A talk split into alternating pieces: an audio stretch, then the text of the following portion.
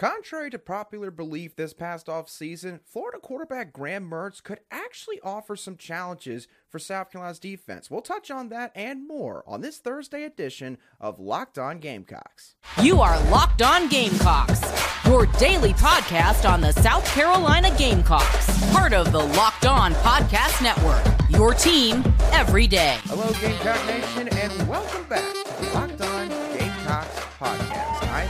The host of this podcast, and also a staff writer for Gamecocks Digest over on SI.com. Thank y'all so much for making the Locked On Gamecocks podcast your first watch or listen every day for your team. We are free and available both on YouTube and wherever you get your audio podcasts daily.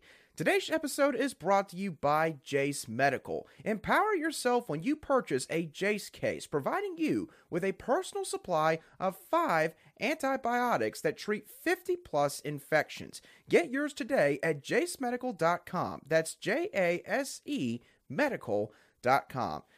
I really appreciate y'all bearing with me throughout the past couple days. I know I've been really bad about getting these shows out on time, and all I can say is I'm really, really sorry for that. There's been some uh, rough things going on in my own life this week. Uh, don't worry, everything's okay. But just wanted to get that out of the way before we get into today's show because I know that y'all look forward to this show, and I appreciate y'all sticking with me despite everything that's happened this week. So, without further ado, let's get on into today's show. We're going to talk about Florida's offense a little bit. And to start out this show, I want to specifically talk about their starting quarterback in Graham Mertz because this past offseason, when Graham Mertz announced that he was transferring to the Florida Gators football program, I think that we can all agree that none of us really batted an eye on that because Graham Mertz, he had not had a great career at Wisconsin. The majority of us, I think, probably ranked him near the bottom three group of the SEC when it came to quarterback rankings. But when looking at Graham Mertz and what he's done so far this season, it's clear that he's going to offer some challenges for South Carolina's defense that we might have not originally expected. So, what exactly could those challenges be? Well, in order to get a gauge on what those challenges might have been, I went back and watched Florida's game against the Tennessee Volunteers because the Tennessee Volunteers, they also run a 4-2-5 defense kind of similar to South Carolina's, mixing a little bit of man but ran, run a lot of zone and it was against the Florida Gators offense, I believe, back in week three. So, a couple weeks into the season, by this point, most of the kinks have been worked out, at least in terms of maybe procedural issues. And it was a good game to get an idea of what exactly Graham Mertz does for this offense. And when watching this game back, the thing that I really picked up on with Graham Mertz is that he is a lot more athletic than some might originally have thought. This is a guy that is not exactly a statue in the pocket.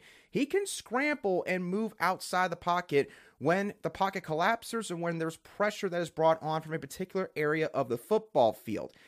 He can run and go get some yards beyond the line of scrimmage. He is also a guy that can throw the ball accurately outside the numbers near the sidelines. So, why could this be an issue for South Carolina? Well, obviously, to this point in the season, the Gamecocks have struggled mightily when it comes to creating havoc plays. And when we talk about havoc plays on defense, of course, we're talking about sacks and tackles for loss. We all knew coming into this season that South Carolina was likely going to struggle a little bit when it comes to the pass rushing department, considering the losses that they had at the defensive end position this past off season, the fact that Jordan Strachan was coming back, but coming off of a torn ACL injury he suffered in 2022, and behind him, there's just a lot of unproven commodities at that position with guys like Jatius Geer, Desmond Mayo Zulu, Bryan Thomas Jr. And while those guys have shown flashes of progressing in this area of the defense, they still have not been consistent when it comes to getting home. And so it only makes things even more difficult when it comes to trying to shore up that area when you're facing a quarterback like Graham Mertz that is athletic enough to extend plays to where he can move outside the pocket. Now, Graham Mertz does have his moments where he also can sit back in the pocket a little bit too long trying to sort of diagnose everything that's happening down the field. And that leads me into maybe a potential issue that Graham Mertz has that South Carolina's defense could work to exploit. The Florida Gators defense, excuse me, their offense, they do not take a whole lot of chances deep down the field. They do not call a whole lot of shot plays. And this is evidenced by the fact that Graham Mertz, I got this number from uh, from Brandon Olson on our Wednesday crossover show that we did with the Locked On Gators host. He told me during the show that Graham Mertz's adjusted depth of target is actually 5.7 yards down the field. And that might sound pretty small to y'all, and it is, because that's the third worst mark in all of college football. So, again, point blank, Graham Mertz does not push the ball down the field very often. Now, there's a couple reasons for this. One, I just mentioned it a couple moments ago, Graham Mertz, he's not very quick when it comes to progressing through all of his different reads when it comes to these shot plays that have multiple long time developing routes. And the other thing is, he does not have a whole lot of real deep threats in his wide receiver corps. Ricky Pearsall is by far the Gators' best receiving threat in this offense. But Pearsall, he's not exactly known for being a burner. He's known for being more of a guy that has really good hands and also is a fantastic route runner. But he's not going to burn you with necessarily 4 4 4 3 speed. The other guy to watch in this offense is Eugene Wilson. He's, I believe, a true freshman for the Gators, and he's a guy that brings a lot of juice when it comes to speed, agility, you name it. He is a threat anytime he's out there on the football field. But obviously, having just two guys that you could potentially trust to go deep down the field and make a play on those shot attempts uh, for Billy Napier and this offensive coaching staff, that's just not good enough for their offense. And so they do not ask typically a whole lot of Graham Mertz when it comes to that area of the game. They will sometimes call some play action plays to try and sucker in the linebackers for the opposing defense and also those safeties to try to open up the field a little bit more. And if you're South Carolina, obviously, you don't want to hear about that because against Mississippi State a couple weeks ago, they struggled mightily defending the play action. So that could be something that maybe Florida decides to run a little bit more in this football game. But point being, for South Carolina, they do not need to look back at the press clippings that were published about Graham Mertz this past off season. If they do that, it could end up developing some sort of narrative in their head that, you know, again, this number 15, he's nowhere near as good as maybe the number 15 that Florida had about 10, 13 years ago in Tim Tebow. And certainly, Graham Mertz is by no means Tim Tebow. But my point here is that there are certain things that he does have in his game that could pose a challenge for South Carolina's defense. A defense that, for years, has struggled when facing quarterbacks that can extend plays, that can scramble for yardage at times. And that's in spite of the fact that Graham Mertz is not necessarily going to be a big time threat when it comes to pushing the ball down the field. So think about sort of the matchup against Missouri this past year. The Gamecocks faced a Brady Cook. Brady Cook, although he was dealing with an injury at the time, he did not throw the ball downfield very often. They were more of a horizontal passing game mixed in with an outside run game, which I'll get more into with Florida in just a moment. But that offered challenges for South Carolina because they could not get off the field. And that's how they end up losing that football game despite having the Missouri Tigers in Williams-Brice Stadium. If they're not careful with Graham Mertz on Saturday, the same exact scenario, at least on the defensive side, could wind up playing out once again. And so, if you're the South Carolina defensive front, you better maintain your pass rushing integrity. You better make sure that you don't, you don't basically wash yourself out of a play. Because if you do, that's when Graham Mertz can hurt you the most. So, Graham Mertz, again, he's not a superstar by any means, but there are certain parts of his game that should scare South Carolina's defense, and they're going to have to watch out for when they take the field on Saturday afternoon. Now, switching gears from what could hurt South Carolina this year to what absolutely decimated them last year, we're going to talk about Florida's ground attack. Obviously, the Gators last year they could have probably chosen to not throw the football once and still would have won the game by probably 24 plus points. That's just how badly this defense got battered by Florida's ground attack in 2022. So, could that play out once again in 2023? And what does South Carolina, more importantly, have to do to slow down Florida's rushing attack? We're going to touch on that in just a couple moments right here on Locked On Gamecocks. Today's show is brought to you by Jase Medical. Everyone should be empowered to care for themselves and their loved ones during the unexpected. And that's why Jase Medical offers the Jase case. The Jase case provides five life saving antibiotics for emergency use and gives you peace of mind so that you're not just hoping that you have access to medication in an emergency. Jase Medical makes sure that you have the right medication in hand. Jase Medical is simple. They handle everything from the online evaluation to licensed pharmacy medication delivery and ongoing consultation and care. Don't get caught unprepared. Save more than $360 by getting these life saving antibiotics with Jase Medical. That plus an additional $20 off by using code LOCKEDON at checkout on jasemedical.com. That's J A S E medical.com, promo code LOCKED All right, welcome back to this Thursday edition of the Locked On Gamecocks podcast, where we cover your team every single day. And as always, I really appreciate each and every one of you everydayers who make the Locked On Gamecocks podcast your daily watch on YouTube or your daily listen wherever you get your audio podcasts daily. Now, let's talk about Florida's ground attack for the next few minutes. Florida's ground attack is obviously sort of the engine that really drives that offense. I just talked about how the Gators, they do not have necessarily a deep passing attack with this offense. But the best antidote to having a lack of a deep passing game is having a really strong ground game that opposing defenses not just have to respect, but also have to really be concerned about coming into a matchup against that offense. And that is what the Florida Gators possess. The Gators have probably one of the best 1 2 running back tandems in the entire country with Montrell Johnson and Trevor Etienne. Obviously, everybody will recognize the Etienne name when it comes to Trevor because his older brother played for Clemson, Travis Etienne, who's now playing for the Jacksonville Jaguars in the NFL. And the thing about Trevor Etienne is he is just like his brother. He is a guy that is not necessarily big. He's not bulky. He doesn't have a ton of girth to him. However, he is pretty stocky for his shorter frame. And he also has a low center of gravity, a really low, low center of gravity. So he's got great contact balance. He is not easy to bring down on first contact. He also, therefore, can shed tackles pretty doggone easily, especially if you're not really fundamentally sound with your tackling attempt. He brings that to this Gators offense, and he also has decent ball carrier vision, which really works well with a zone blocking scheme, which is what the Gators typically like to run with this offense. And again, we've talked about this several times now throughout the season. Zone blocking scheme basically means the offensive linemen, they're moving horizontally. They're kind of operating at a 45 degree angle and they're blocking a particular area. So if a defender goes into their area, they're going to try to make sure that defender does not just cross face them and goes right through the line and has a chance to make a play in the backfield. And Trevor Etienne is a really good fit for that zone blocking scheme. The other running back that they have is Montrell Johnson.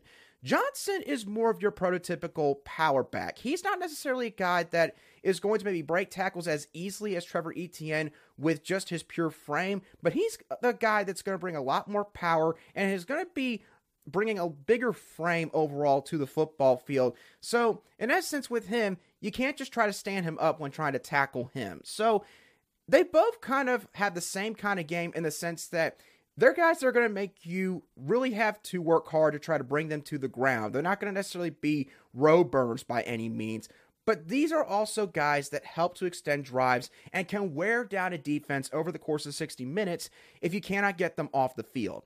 And that is what happened to South Carolina's defense back in 2022. You throw in the fact that they had to worry about Anthony Richardson back there, quarterback, who could literally take any sort of option read, probably 80 yards to the house for six on any given play, then yeah, that was an absolute nightmare matchup last year for the Gamecocks. I called it then, and obviously, I don't think any of us expected them to lose 38 to 6 and not score a single offensive point, but that's how the game ended up playing out. So, to get back to this year's matchup, does South Carolina have to worry about that again?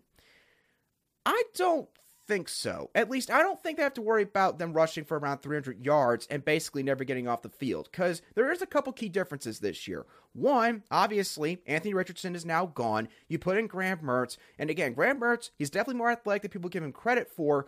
But he's not Anthony Richardson. He's not a guy that's going to take the ball like 30 plus yards for a random scramble or carry anytime any given play. So the defense isn't going to have to worry about that as much. However, Trevor Etienne and Montrell Johnson both do return for this year's Florida Gators offense, and those are two guys that you're going to have to prioritize shutting down. So, how can the Gamecocks go about doing that? Well, based on the Tennessee game, again, they run more of a zone blocking scheme, the Florida Gators do. So, when it comes to a zone blocking scheme, the guys that you really need to win their one on one matchups are the guys on the interior of the defensive line. So that means Alex Boogie Huntley, Tonka Hemingway, TJ Sanders, Nick Barrett when he's in the game. Those guys have got to win their battles against these interior Florida offensive linemen. Now, the good news for South Carolina is they have faced this kind of rushing attack before. A team that prides itself on its ground game, or at least is trying to create an identity surrounding their ground game, and one that employs a lot of zone blocking run plays. And that team was Mississippi State back in week four. They had to face, uh, I think, Woody Marks in the backfield for the Bulldogs. And the Bulldogs, again, you know, they're an SEC football team. So, sure, they might not have necessarily the best talent on paper up front, but they're still SEC offensive linemen nonetheless. And South Carolina, they managed to shut the ground game down that night. It was the one positive, really, the one main positive takeaway from that game when it came to the Gamecocks defense. Now they're going to be facing a similar kind of attack with the Florida Gators, a team that, for the most part, likes to run a lot of outside zone run plays where they're not necessarily always trying to bounce it to the edge, but again, they are operating in unison. They're all moving horizontally to one side of the field. And they're basically just hoping that their running back, whether it's Etienne or Johnson, is going to find a hole at some point and can just make that one cut and burst right on through that gap. The Gamecocks did a great job of not allowing that to happen against the Mississippi State Bulldogs. Against the Gators, it might be a bit more challenging because this is a running back room that I think is much more deeper and talented than what Mississippi State offered a couple weeks back. And I think this is a much better offensive line.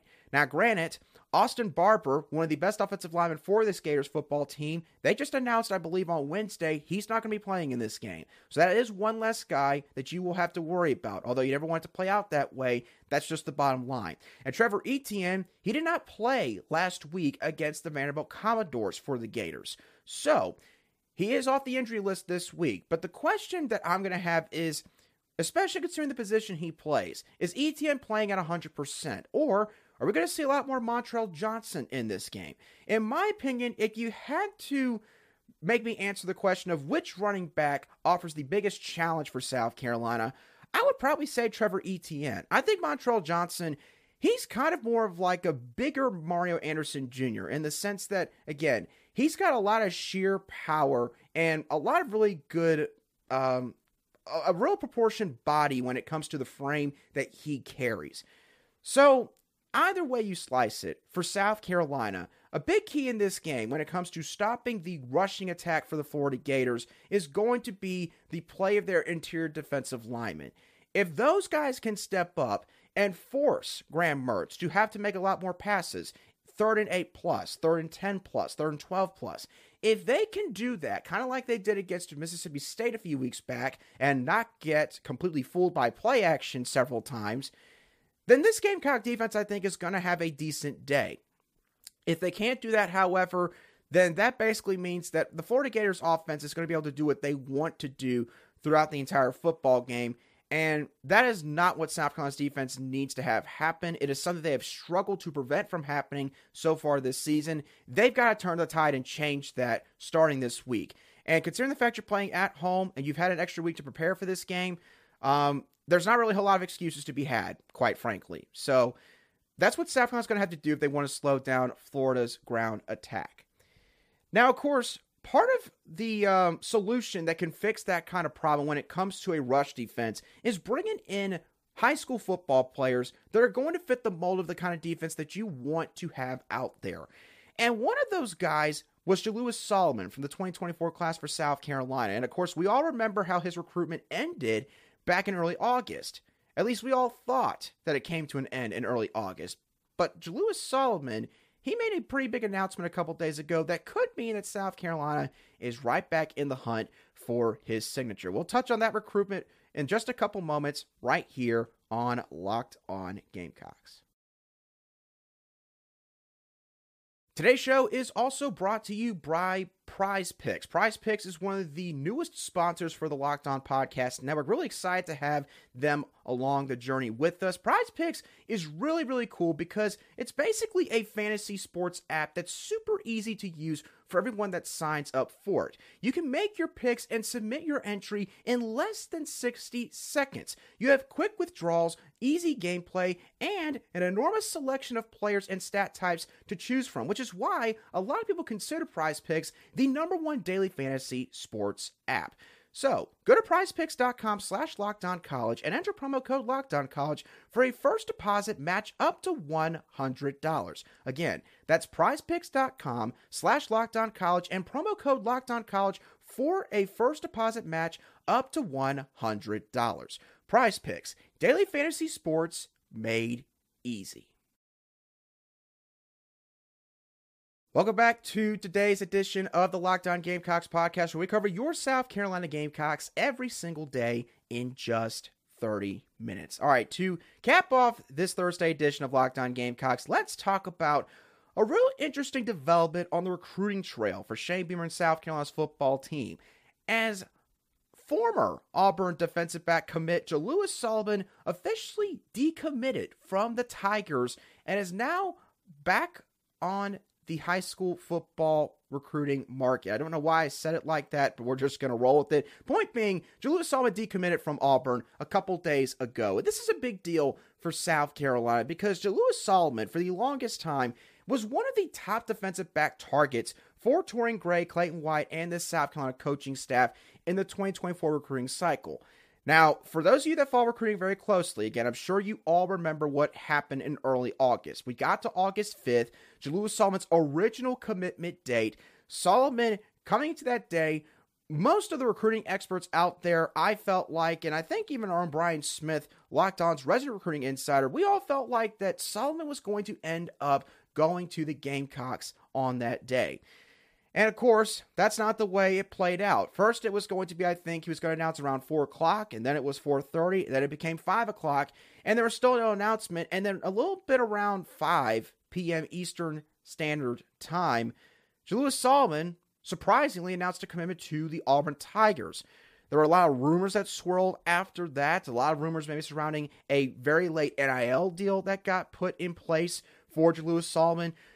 But Despite what all happened then, none of that matters now because Jalewis Solomon has decommitted from Auburn. So, what does this mean for South Carolina? Well, the simple answer is that I think this means that South Carolina they're going to get another shot. It's been reported by a couple of other people in the recruiting industry this week that apparently Jalewis Solomon does plan to make a visit to South Carolina, which would be a pretty big deal because obviously with the timing of all of this, if he's decommitting from Auburn in the middle of this week and then going to Columbia this upcoming weekend, I think that says pretty much who the leader is in the clubhouse at this point in time.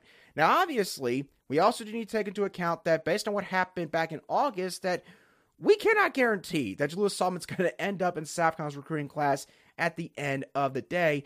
But again, this would be a huge, huge pickup for the Gamecocks, if they are able to get Jalewis Solomon because you look back at what Carolina's got going on at the cornerback position right now, a position that Jalewis Solomon could end up playing. The Gamecocks have a couple of vets at the outside corner spot in O'Donnell Fortune and Marcellas Dial. Marcellas Dial is going to be leaving, excuse me, he's going to be leaving the program no matter what once the 2022 season officially concludes. And O'Donnell Fortune, should he decide to come back, I believe he's only got one more year of eligibility, maybe two, but I think it's just one. So you got a lot of veteran experience at that spot and some tournament that's going to take place very soon at that outside corner spot. And then you look at nickel corner. This has been a revolving door for South Carolina this season up to this point. You had Keenan Nelson Jr. start as your nickel corner in week one against North Carolina. We all know what happened in that game. Massive rash of injuries for the defense. Keenan Nelson Jr. was one of the guys that had to exit that football game. We've not seen him since. David Spaulding. He has been dinged up all season long. Really feel bad for him at this point because his entire career, pretty much in Columbia, has been plagued by injuries, and that has remained the case so far this year. Nick Emmanwori was South Carolina's nickel corner in week five against Tennessee. Now, obviously, part of that's due to the fact that Jalon Kilgore has been a fantastic revelation for the Gamecocks at that safety spot, has been one of the top defenders for the Gamecocks so far this season. And so you clearly want to try to find a way to get all of your best 11 players out there on the football field. But Nick Emmanwori at the same time, I just don't know if he necessarily fits as a nickel cornerback in this defense. So, getting a guy like Jalewis Solomon, who has the size to play outside corner, but also has the skill set of a guy that can play nickel corner, a guy that can play closer to the box, a guy that can help set the edge, a guy that can help you in rush defense. Those are the kind of defensive backs that this coaching staff has been recruiting up to this point. You look at a guy like Braden Lee in the 2024 recruiting class that SAFCON still has committed right now. Braden Lee he's got the same kind of mold. He doesn't have the exact size that Jalewis Solomon has, but he is a guy that really tries to set the tone when it comes to his play in rush defense. So the point here is that Jalewis Solomon, he's the kind of guy that these coaches have been looking for all along in this recruiting class. And based on what we've seen happen up to this point in the 2023 season at that nickel corner and also the outside corner spot, the Gamecocks need to get some more dudes at the cornerback position. There's just no ifs, ands, or buts about it. They've been doing a fantastic job recruiting safeties, bringing in Nick Emmanwori, DQ Smith, Jalon Kilgore, Kelvin Hunter. At the rate this is all going, he'll probably be a freshman All American when 2024 comes around. That's all great. However, You've got to get more pure cornerbacks in this football program. You can't do what Will Muschamp essentially started to do late in his tenure and recruit so many safety prospects that you start basically playing safeties as cornerbacks. You do not want to end up in that same kind of situation if you're Torian Gray, Clayton White, and this defensive coaching staff. So getting a guy like Jalewis Solomon would help you a significant deal in this situation. So, point being, Keep an eye out on Jalewis Solomon for the rest of this recruiting cycle. Who knows? If this visit this upcoming weekend goes really, really well for the Gamecocks, maybe just turns around and just makes his decision right then and there and decides to flip to South Carolina. Again, cannot promise that. There's still plenty of time before early National Signing Day takes place, and I believe that for this year, early National Signing Day is between the days of December 20th through the 22nd. So, a long couple months to take place still with this recruitment, but Jalewis Solomon back on the market when it comes to the high school football recruiting front. And you know that SAFCON is going to be a major player in that recruitment moving forward. So, with all that being said, that is going to do it for today's edition of the Locked On Gamecocks podcast. I hope y'all thoroughly enjoyed today's show. As always, what are your thoughts on Graham Mertz from the Florida Gators? Do you think that there are certain challenges that he could provide for the Gamecocks defense that they're going to have to account for?